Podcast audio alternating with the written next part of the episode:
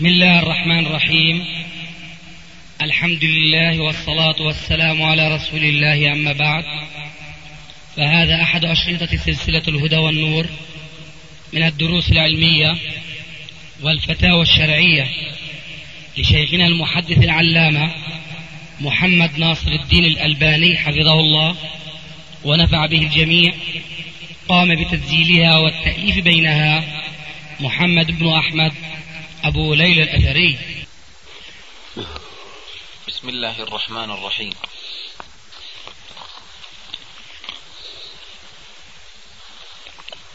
هناك أسئلة أبدأها بسؤال. كيفية دراسة مصطلح الحديث؟ وأي الكتب تنصح بقراءتها في هذا الباب؟ ونبذة عن كيفية التخريج.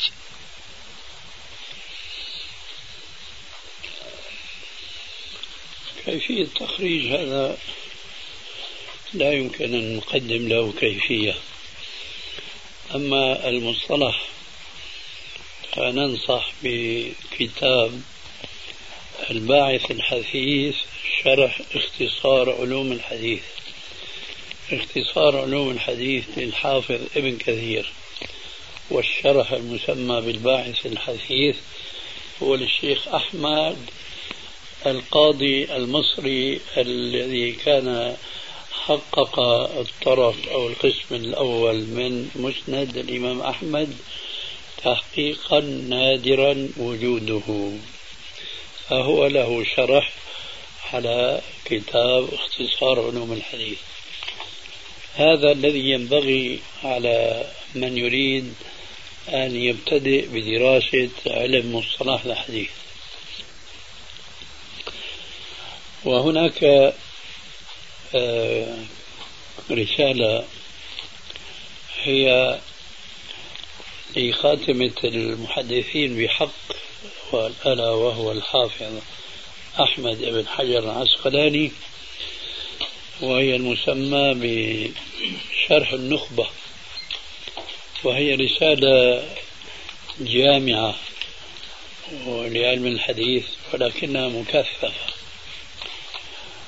لكثافتها ولاختصار عباراتها قد يغمض على بعض الدارسين لها بعض مقاصدها.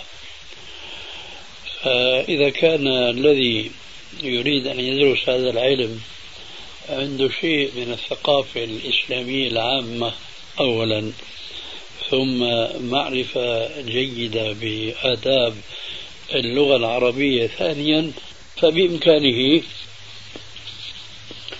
أن يدرس هذه الرسالة بعد دراسته للكتاب الأول.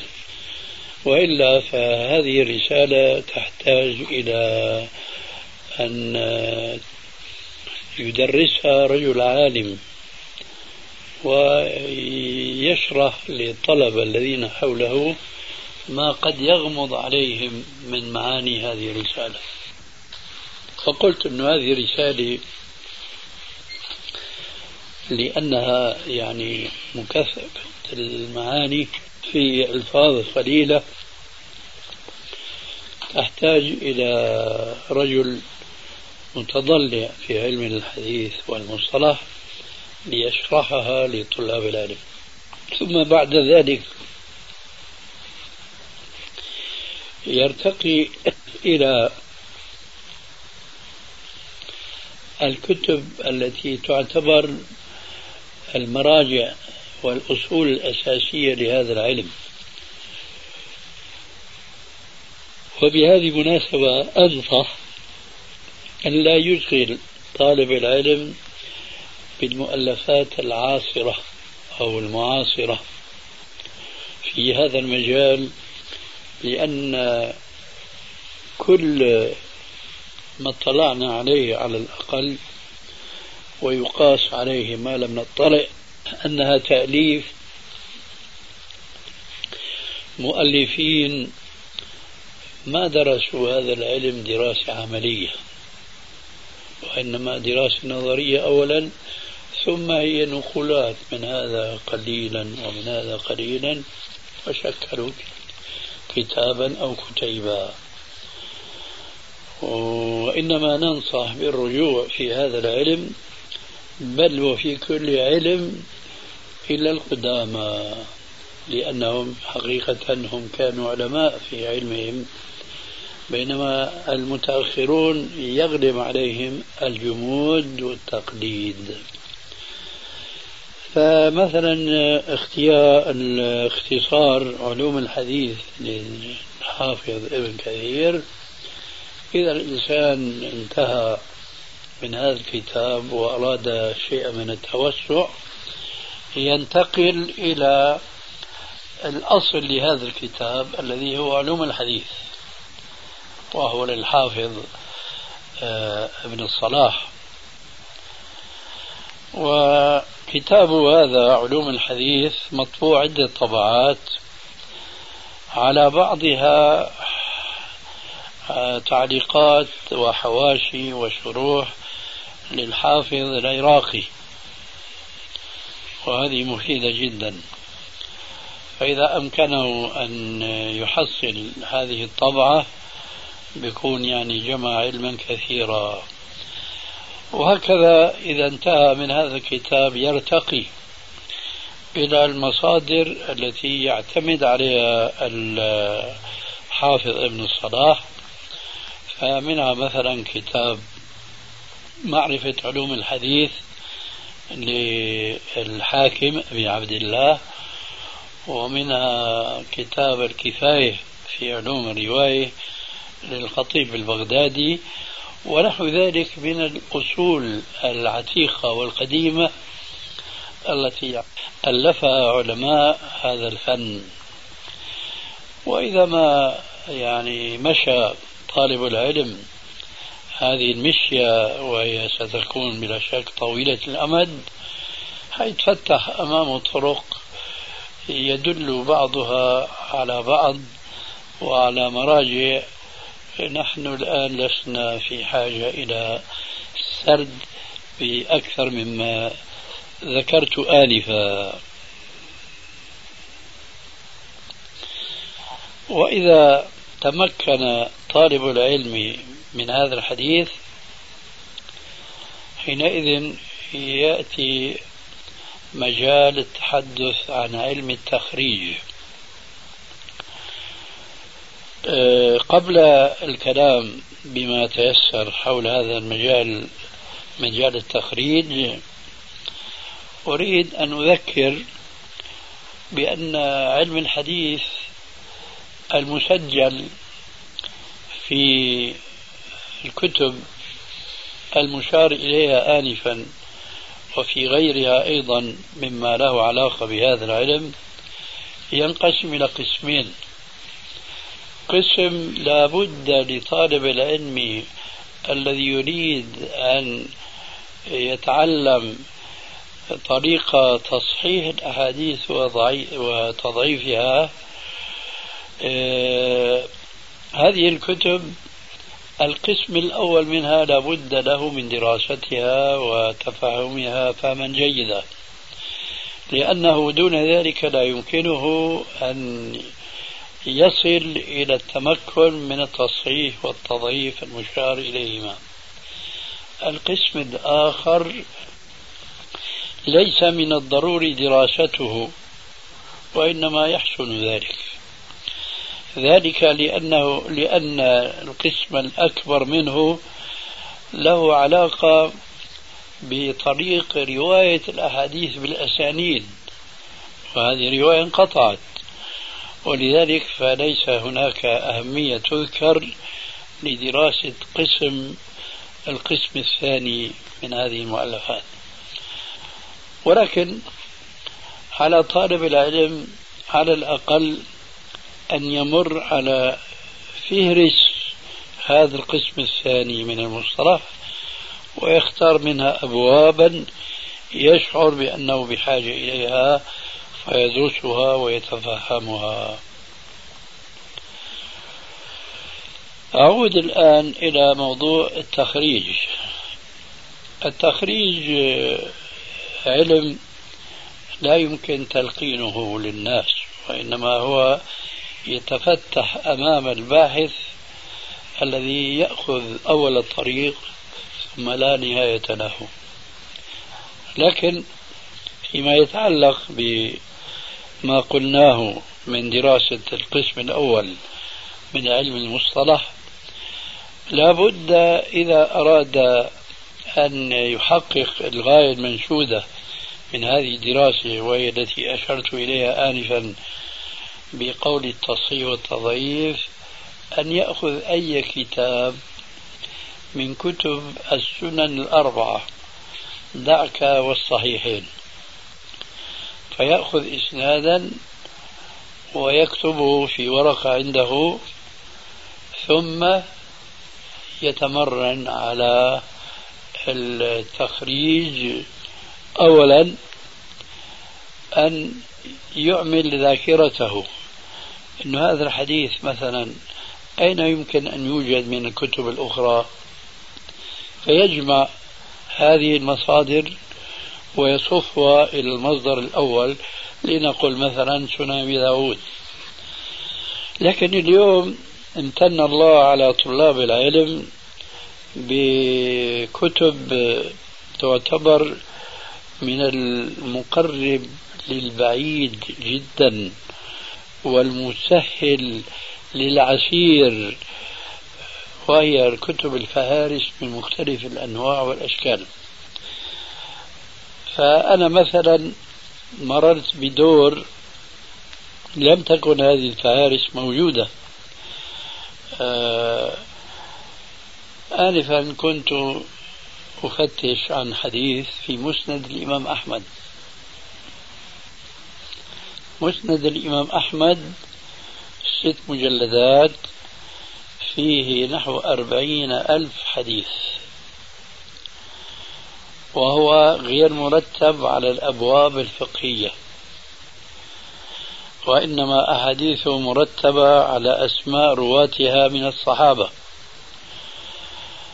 وأحفظهم بإجماع العلماء أبو هريرة. أبو هريرة له من هذه المجلدات نصف المجلد الثاني. كل مسند أبي هريرة. وبدون أي ترتيب مطلقا. فكنت إذا رأيت حديثا في مثلا جامع صغير أو غيره معزول للإمام أحمد عن أبي هريرة.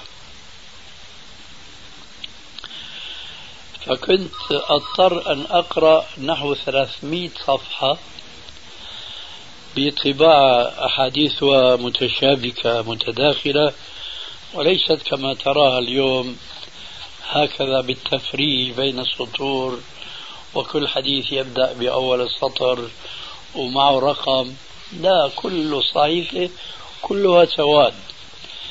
فينبغي أن تقرأ الصحيفة هذه كلها.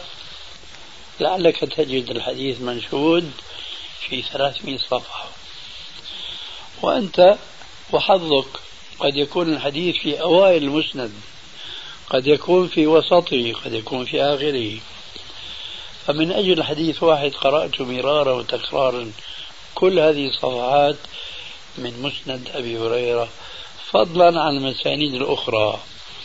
أما الآن طالب العلم يتعالم على الناس بجهد غيره. فتجد بين يديك كان اليوم آه، كتاب مكارم الأخلاق. أعطيني يوم والله الجزء الأول أو الثاني مش من فوق. فوق فوق إيه. وبدي أسألك عن هذه المعلقة. الدكتورة سعاد تعرفها؟ سليمان الخندقاوي. سمعت بهذا الاسم؟ أين موجودة ما أدري. ظننتها عراقية. الشاهد. انظر الآن هذه الصفحة كلها من تخريجها ليس من جهدها وإنما من فارس التي خلقها الله في هذا الزمان. شوف مثلا هنا العزو الجرح للتقليد صفحة كذا والتهذيب صفحة كذا والترمذي صفحة كذا وبالسند نفسه مسند أحمد مجلد ستة وإلى آخره. التخريج اليوم لا يحتاج إلى علم كثير لأنه مجرد نقل يعين عليه الفهارس الموضوعة لكل الكتب تقريبا المتداولة اليوم. لكن الاستفادة من علم المصطلح في هذا التخريج هو الغاية الكبرى. فإذا أخذت حديثا من أي كتاب كما قلنا وضعته أمامك تستطيع بهذه الفهارس الموجودة أن تخرجه من ربما خمس مصادر أو عشرة مصادر على حسب شهرته. فتدرس الرجال واحدا بعد واحد تستعين أيضا بفهارس كتب الرجال وهي بطبيعة الحال مفارسة وبعضها يحتاج إلى فهرسة. وقد وجد كفهرسة مثلا كتاب الثقات لابن حبان وكتاب الجرح والتعديل لابن أبي حاتم ونحو ذلك. ثم تحاول أن تطبق معلوماتك الراسخة أو المرفوع المفروض رسوخها في ذلك. ثم تقول بعد الترجمة ودراسة الرجال كلهم تقول مثلا ومن ذلك يتبين أن الحديث صحيح السند حسن السند ضعيف السند. ما يتعلق بجانب من جوانب علم الحديث هو ما يسمى بالمتابعات والشواهد. فقد تكون الحصيلة من دراسة إسناد حديث ما أن تقول هذا إسناد ضعيف لكن جاء في المصطلح أنه لا يلزم من ضعف إسناد الحديث أن تقول هذا حديث ضعيف وإنما تقول هذا إسناد ضعيف لماذا؟ لأن قولك هذا حديث ضعيف تضعيف للحديث. أما قولك إسناده ضعيف فتضعيف للسند. وإيش الفرق؟ الفرق أن هذا الحديث بهذا السند الضعيف قد يكون له سند آخر صحيح أو حسن أو ضعيف يشد من عضد الأول. فلا يصح حتى في هذه الحالة الأخيرة أن تقول أنه الحديث ضعيف لأن له شاهدا يتقوى به فيرتقي إلى مرتبة الحسن لغيره أو يرتقي به إلى مرتبة الصحيح لغيره وهكذا. بهذا الأسلوب يمكن الإنسان أن يتدرج ليتعرف علم التصحيح والتضعيف وليس علم التخريج. لأن التخريج لا يعني تصحيحا وتضعيفا. إذا أخذت آه، الجامع الصغير والكبير للسيوطي فهما كتابان ينسبان إلى علم التخريج ولا علم فيه. أما التصحيح والتضعيف فهو مراجعة إسناد كل حديث تطوله يدك ودراسة كل رجل في هذا الإسناد وإعطاء نتيجة هذا الإسناد بعد الدراسة العلمية. على ما قلنا آنفا صحيح حسن ضعيف له شواهد أو ليس له شواهد. لأحد الرواة متابعون أو ليس له متابعون. هذا هو علم التصحيح والتضعيف وليس علم التخريج. هذا ما يمكن ذكره بالنسبة لذاك السؤال. جزاك الله خير الجزاء. وإياك. آه، يا شيخ السؤال الثاني. كما نعلم أن هناك درجة الاتباع التي يمكن أن نقول فيها أنها درجة بين التقليد والاجتهاد.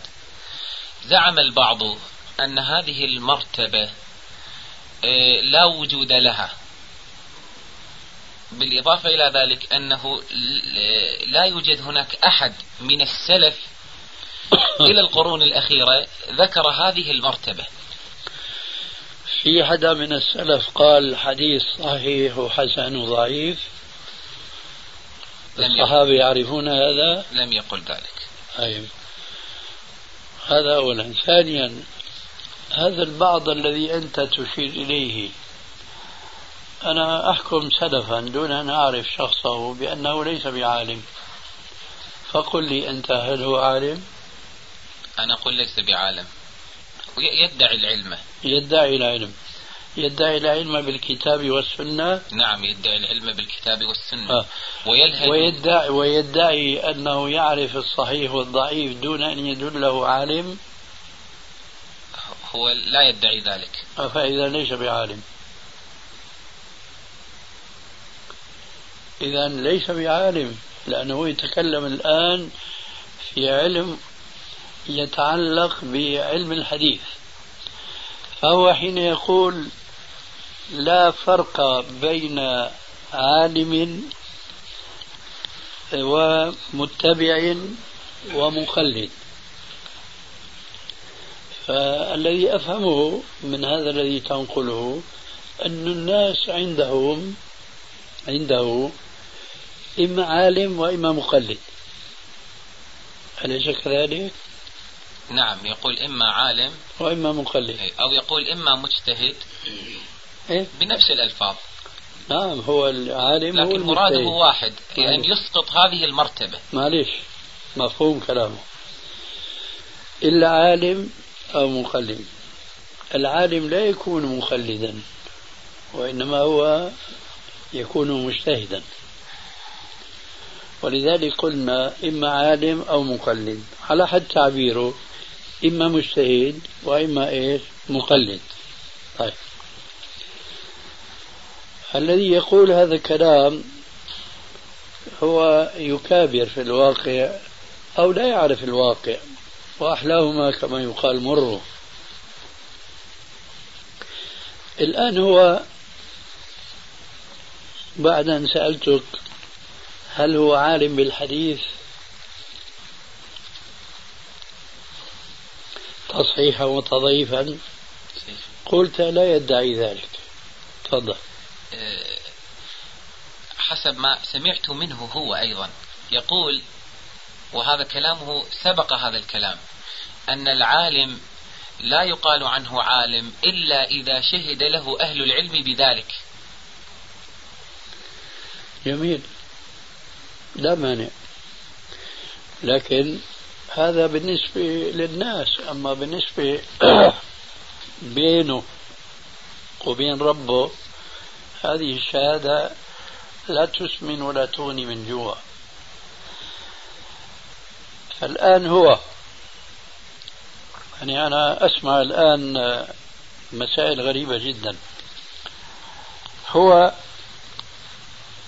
تقول أنت بأنه يقول عن نفسه بأنه مجتهد.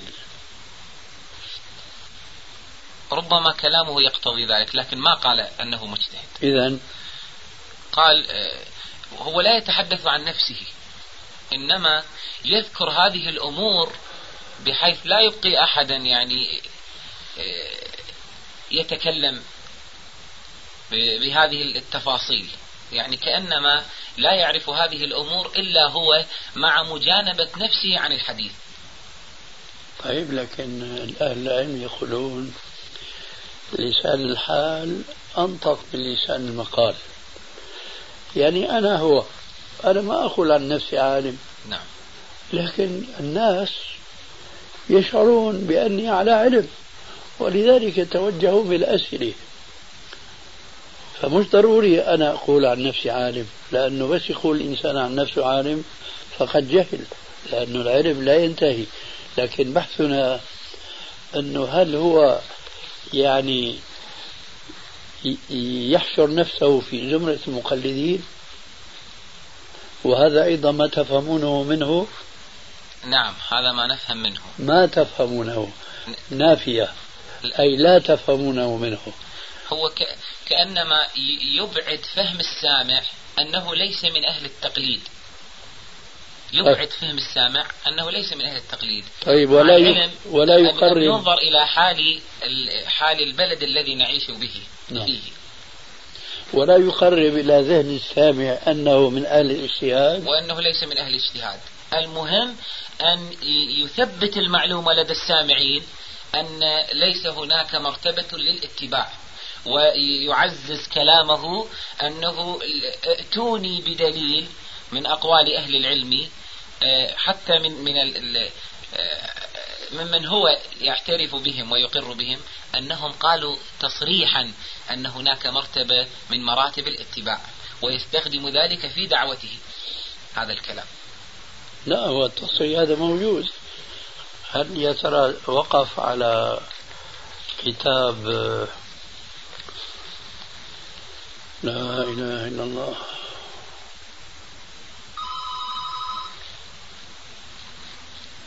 اسمه واحد اسمه الفلاتي تعرف عنه شيء؟ الفلاني أم الفلاتي الفلاني. الفلاني اسم طويل جدا. كتابه؟ تنبيه أولي الأبصار إيه كمل العنوان طويل جدا. تنبيه أولي الأبصار إلى سنة سيد المهاجرين والأنصار. إيه هذا هو. هذا كتاب هيك.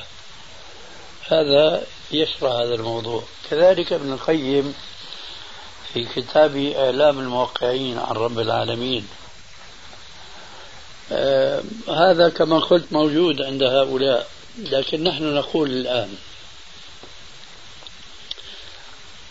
هو لا يعرف بشخصه الحديث الصحيح من الضعيف. فقد يقلد مثلا الحاكم أو الذهبي أو البخاري أو مسلم أو, أو إلى آخره. هل يستوي فرد من أفراد الأمة العامة؟ بل الأميين لا يقرؤون ولا يكتبون. يسمع شيخا ما يقول قال رسول الله. وقد يكون هذا الشيخ جاهلا بعلم الحديث. وقد يكون ناقلا للكذب وهو لا يدري ولا يشعر. لكن الشيخ شيخ وهو أمي. فيأخذ الحديث هذا ويحفظه. ثم ينقله إلى غيره إلى زوجه إلى ولده إلى آخره. هذا يستوي مع هذا الرجل الذي أنت تشير إليه. لو سمعني مثلا أنا أقول قال رسول الله صلى الله عليه وسلم يقول لي هذا الحديث صحيح أم حسن؟ بقول له صحيح أو حسن. يقول لي مين روى؟ بقول له رواه البخاري. ما شاء الله. أو بقول له رواه البخاري ومسلم. أحسن وأحسن. هل يستوي هذا وهذا؟ هذا العام الأول هذا هو المقلد. المقلد غير متبصر. هذا الثاني متبصر. وربنا يقول في القرآن الكريم قل هذه سبيلي أدعو إلى الله على بصيرة أنا ومن اتبعني. فالبصيرة إما أن تكون بواسطة الغير فهذا هو الاتباع للغير على بصيرة. وإما أن يكون البصيرة حاصلة منه هو منه في بحثه واجتهاده. فبينما يكون الأول متبصرا بغيره يصبح هو مبصرا لغيره. فأي عاقل ينكر هذا الفرق؟ لا يمكن هذا إنكاره. فأي عاقل ينكر هذا الفرق؟ لا يمكن هذا إنكاره. هذا أنا بحكم حكم غيابي وإن كان هذا لا يجوز لكن نحن ما نحكم على زيد من الناس معين أن هذا رجل أولا ليس شيخا في السن. هذه حزيرة كذلك أم لا؟ ما فهمت علي؟ هو نعم ليس شيخا في السن. هذا هو. هذه أول واحدة. والثانية ليس أيضا شيخا في في العلم. وأظن أنني مصيب أيضا في الثانية كالأولى. ماذا تقول فيما تعلم أنت؟ هل هو شيخ في العلم؟ أه، أنا أدينه بما قاله. يقول لا يقال له عالم إلا إذا شهد أهل العلم بذلك آه. فمن من أهل العلم شهد له بالعلم مم. طيب وجهت إليه هذا السؤال ما وجهت له هذا السؤال مم. فعلى كل حال هذا الكلام يدل على أنه ليس بعالم لأن نحن نقول دائما لإخواننا ربنا عز وجل قسم المجتمع الإسلامي من حيث العلم الاجتهادي وما يقابله إلى قسمين. فقال فاسألوا أهل الذكر إن كنتم لا تعلمون خاطب الجمهور الأكبر بقوله إياهم فاسألوا أهل الذكر. أهل الذكر هم أهل العلم بالذكر بالقرآن والسنة. وما سواهم دون ذلك. لكن من الذي ينكر الحقيقة الواقعة بمن سوى هؤلاء أهل الذكر؟ أنهم يختلفون. كل الاختلاف رجل من حيث الطبيعة بليد خامل ما فيش عنده عقل متحرك عنده فكر جامد إلى آخره وآخر في الطرف الآخر نشاطا وفكرا و... لكنه ليس من أهل الذكر. من الذي لا يفرق بين هذين الاثنين؟ ومن الذي لا يفرق أن هذا الأول بالكاد أنه يفهم من الشيخ بعد محاضرة طويلة أنه والله شرب الدخان مثلا حرام. بينما ذاك يفهم أدلة التحريم ويمكن يعمل أستاذ على الآخرين من علم اكتسبه من غيره. فمن يقول أنه هذا كهذا؟ هذا إنكار للشمس في رابعة النهار. ما يصح كما قيل وليس يصح في الأذهان شيء إذا احتاج النهار إلى دليل. على كل حال فهناك مراتب ثلاثة. العلم وهو الاجتهاد والاتباع للمجتهد على بصيرة والتقليد الذي صاحبه كالبهيمة. كيفما انقيدت انقادت. وهكذا. شيخنا في بعض المشايخ يصطلح نحن مقلدين. آه هذا من القبيل. ما في عندهم بيان وعندهم وضوح في المسألة صح. اي نعم. واحد بيقلد من يقول قال الله قال رسول الله. واحد بتقول له منين يا أخي جبت هذا؟ والله الشيخ قال كذا. شتان بمن يقول الشيخ قال كذا والله يقول كذا ورسول الله يقول كذا. غيره. كيفية التعامل؟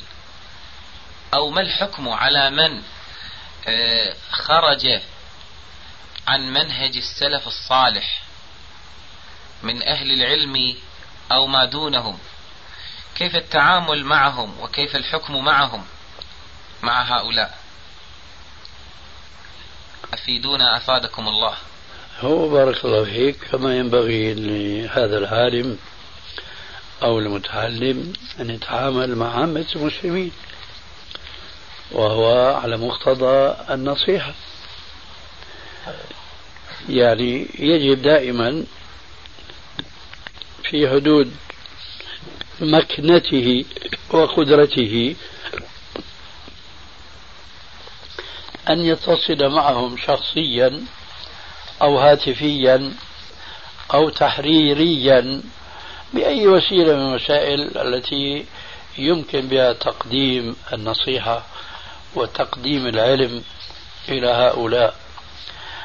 ولا ينبغي لمجرد وقوع اختلاف في جانب أو جوانب من العلم أن نجعل ذلك سببا لأن يبتعد المسلم عن أخيه المسلم. أنا مقتنع جيدا بهذا الذي أقوله بشرط أن لا يظهر لي العناد من الشخص الذي يخالفنا في منهجنا وفي دعوتنا. فإذا ما ظهر العناد حينئذ يبقى قبيل إضاعة الوقت للاتصال بهم. وبخاصة أن قدرات الإنسان محدودة فهو لا يستطيع أن يلقى كل فرد من أفراد أهل البلد فضلا عن البلاد فضلا عن الدنيا كلها. فإذا عليه أن يصنف الناس أيهم أقرب أن يستفيد من مخاطبته من مواصلته من مصادقته من مصاحبته أكثر من غيره. فيبدأ كما قال ذلك الشاعر في أرجوزته العلم إن طلبته كثير والعمر عن تحصيله قصير فقدم الأهم منه فالأهم. على هذا الوجال قدم الأهم فالأهم. هذا عنده استعداد يفهم عنك ويتجاوب معك أكثر من هذا. إذا هذا أعطه حصتين من وقتك. ذاك أعطيه حصة واحدة. هناك شخص يستحق ثلاث حصص وهكذا. لكن هذا الذي يستحق حصة واحدة إذا استطعت ألا تقطعه لا تقطعه إلا إذا ظهر لك عناده. والعناد كفر فلا فائدة من إضاعة الوقت معه. وهكذا يكون جواب السؤال أن هؤلاء البعض الذين كانوا مثلا على الخط السلفي ثم انخرطوا في خط حزبي هذا ما ينبغي أن نقاطعه بل ينبغي أن نتابعه في العلم والتذكير ونحو ذلك حتى نيأس منه لا سمح الله ونحشره في زمرة المعاندين المستكبرين. كما قال عليه السلام لا يدخل الجنة من كان في قلبه مثقال ذرة من كبر. قالوا يا رسول الله فلان يحب الثوب والصوت وإلى آخره أن يكون حسنا. ذلك من الكبر. لابد أن أختصر الحديث لأني أفترض أنك تعرفه. قالوا إذا ما هو الكبر؟ قال الكبر بطر الحق وغمط الناس. فإذا شعرت من إنسان أنه يبطر الحق ويتكبر عليه فأنفض يدك منه. أما الآخرون فيجب أن تكون معهم في حدود استطاعتك وبهذا القدر كفاية. والحمد لله رب العالمين. بسم الله الحمد لله والصلاة والسلام على رسول الله صلى الله عليه وسلم. أه، سؤالي ما هي المفردات أو الأسس التي ينطلق من خلالها الداعية إلى الله تعالى لتوجيه الناس إلى فهم دينهم الصحيح؟ وأقول على سبيل السؤال والمثال قوله جل وعلا ربنا وابعث فيهم رسولا منهم يتلو عليهم آياتك ويعلمهم الكتاب والحكمة ويزكيهم إنك أنت العزيز الحكيم. فما هو قولكم في هذا السؤال؟ أفيدونا أفادكم الله. آه الآية من حيث ربطها بالسؤال انقدح في نفسي شيء لكن أريد التوضيح منك. ماذا قصدت بذكر الآية؟ هل ممكن أن تكون كعلامة أو دليل إلى الأسس التي ينطلق من خلالها الداعية؟ آية الآية. ربنا وابعث فيهم رسولا منهم. يتلو عليهم آياتك ويعلمهم الكتاب والحكمة ويزكيهم. إنك أنت العزيز الحكيم.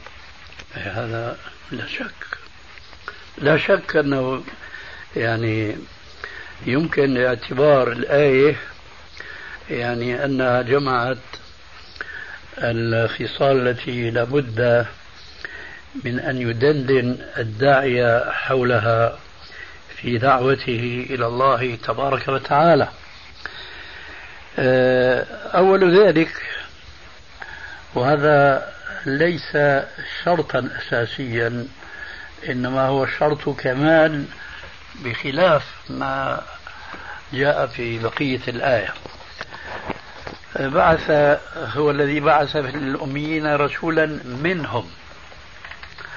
فالداعية يحسن أن يكون من نفس القوم ومعروفا لديهم باستقامته ونقاوته وصدقه وإخلاصه في دعوته لأنه إن كان غريبا عنهم فقد لا يثقون به. ومن هنا كان من الحكمة الإلهية أنه ما بعث نبيا إلا في قومه. ومن هنا نحن نستطيع أن نأخذ آه، حكمة أو سياسة للداعية أن يكون داعيا في نفس القوم الذي عرف فيهم.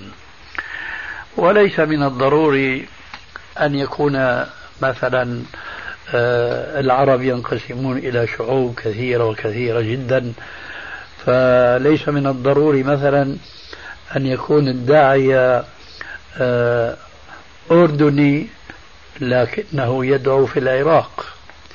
إلا إذا كان مقيما هناك وعرفت أخلاقه وعرف إخلاصه فحين ذاك يكون له أسوة بالأنبياء بل بسيد الأنبياء عليه الصلاة والسلام الذي بعث في قومه والحكمة ظهرت من ذلك حينما دعاهم إلى التوحيد دعاهم وأقام الحجة عليهم بمثل ما حكاه الله عز وجل في القرآن الكريم بقوله فقد لبثت فيكم عمرا من قبله أفلا تعقلون؟ أي إنهم عاشروا النبي صلى الله عليه وسلم أربعين سنة وما عرفوا فيه إلا الصدق وإلا الأمانة. ولذلك آه، السيدة خديجة رضي الله تعالى عنها آه، من ذلك أو من أولئك القوم الذين عرفوا أمانته فأرسلته لتجارة في بلاد الشام. فالعرب الذين بعث فيهم الرسول عليه السلام بعث فيهم وقد عرفوه حقا بصدقه وأمانته فأقيمت الحجة عليهم بمثل هذه الآية. فقد لبثت فيكم عمرا من قبله أفلا تعقلون. فينبغي للداعية أن يدعو في قومه وقومه لأنه يكون أشد تأثيرا فيهم. هذا أولا وقلت هذا ليس شرطا أساسيا لكن هذا شرط كمال. أما الشروط الأساسية هي التي جاءت فيما بعد في تمام الآية. آه يعلمهم الكتابة أي يدعوهم إلى كتاب الله عز وجل ولا يدعوهم إلى كتاب غير الكتاب الكريم. لأن أي كتاب في الدنيا من الكتب التي ألفت من علماء المسلمين فضلا عن غيرهم يوجد فيها ما يوافق الكتاب وما يخالفه. أما القرآن فهو كما وصفه الله عز وجل لا يأتيه الباطل من بين يديه ولا من خلفه. ولذلك فينبغي أن يدعو القوم إلى كتاب الله ليس إلى مذهب ولا إلى طريق ولا إلى حزب ولا أي جماعة أخرى إلا قال الله تبارك وتعالى. يعلمه الكتاب والحكمة. أما الحكمة فهي السنة. وكلما قرنت الحكمة بالقرآن فالمقصود بها سنة النبي عليه الصلاة والسلام.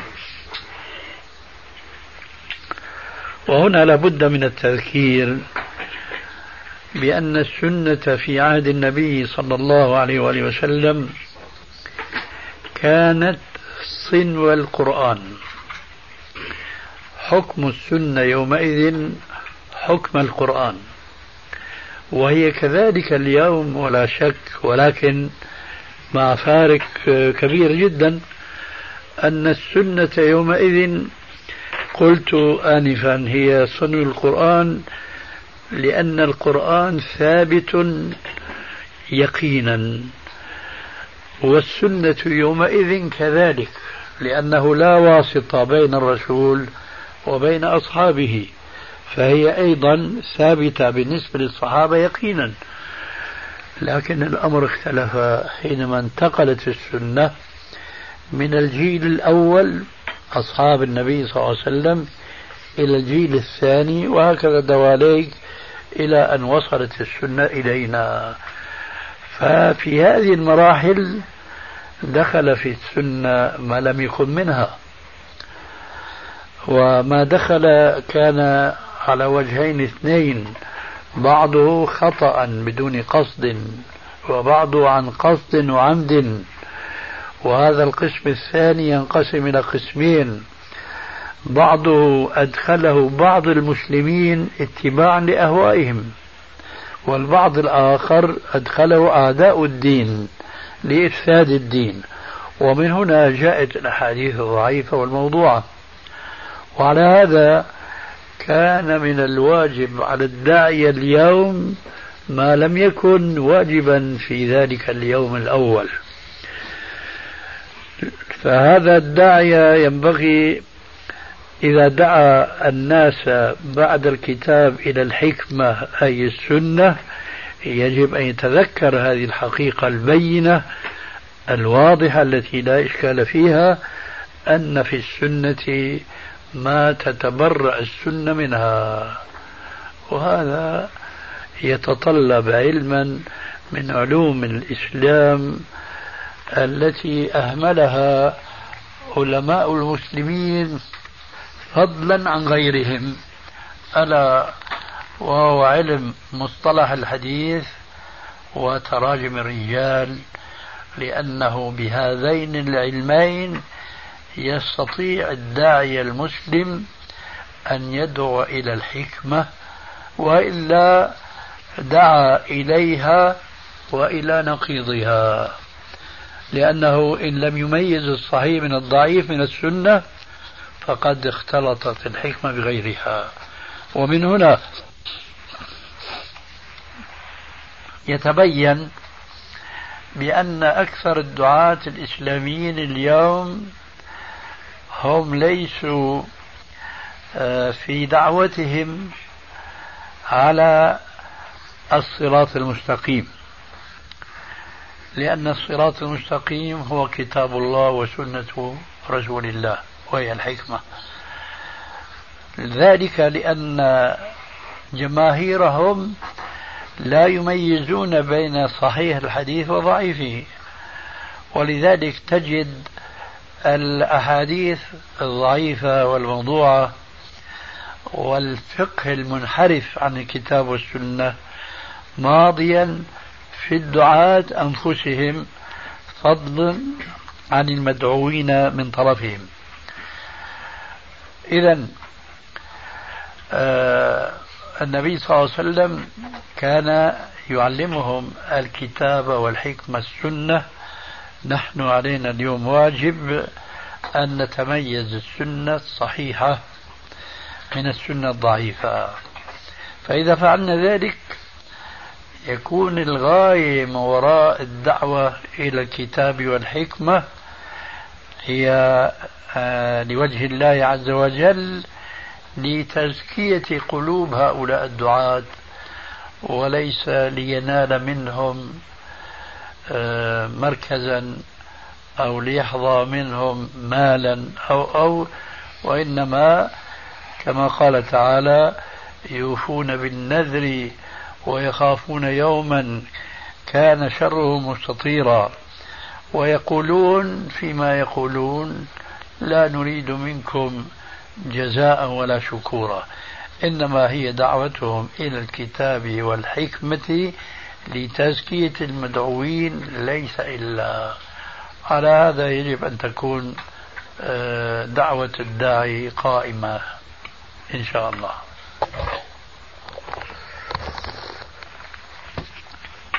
آه، شيخنا في سؤال آخر. آه، السؤال يقول من أين جاءت هذه التفصيلات والترتيبات؟ هل هي من الشريعة أم لا؟ جهاد المجادلة وجهاد المصابرة وجهاد المفاصلة وجهاد المباهلة وجهاد المقاتلة. تفنن في التعبير ليس إلا. نعم. هو يمكن بعض الناس يزيدوا على هذه الأقسام أقساما أخرى وإنما المهم أن يصدق عليها الجهاد. والنبي صلى الله عليه وآله وسلم قد جاء عنه حديثان اثنان يمكن أن يعتبر انطلاقا لفهم هذه المعاني. أحدهما قوله عليه الصلاة والسلام المجاهد من جاهد هواه لله. فكل هذه الأنواع من الجهادات التي نقلتها عن بعض المعاصرين اليوم هو تفصيل لجهاد النفس. المجاهد من جاهد هواه لله تبارك وتعالى. والحديث الآخر قوله صلى الله عليه وسلم جاهدوا المشركين بأموالكم وأنفسكم وجاهدوا المشركين بأموالكم وأنفسكم وألسنتكم وألسنتكم. أما المفاصلة المذكورة من أنواع الجهاد فقد تكون مشروعة وقد تكون غير مشروعة فهي بحاجة إلى تفصيل. نحن نعرف أن بعض من ينتمون إلى الجهاد اليوم يدعون إلى الجهاد المفاصلة.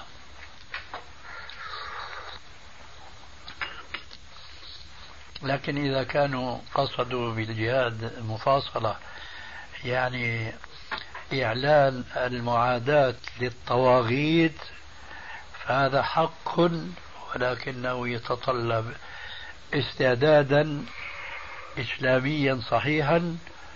مرجعه عندنا كلمتين اثنتين. التصفية والتربية. بدون تصفية الشريعة مما دخل فيها وبدون آه، تربية المدعوين إلى الإسلام. تربية إسلامية صحيحة لا تجوز المفاصلة. ومن هنا وقعت بعض الجماعات الإسلامية من قبل ومن بعد في أخطاء كثيرة وكثيرة جدا. ما جنوا منها إلا الصبر المر. والله المستعان.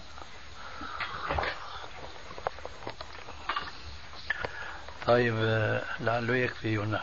خمس دقائق شيخنا ولا ها؟ خمس دقائق. لا بس.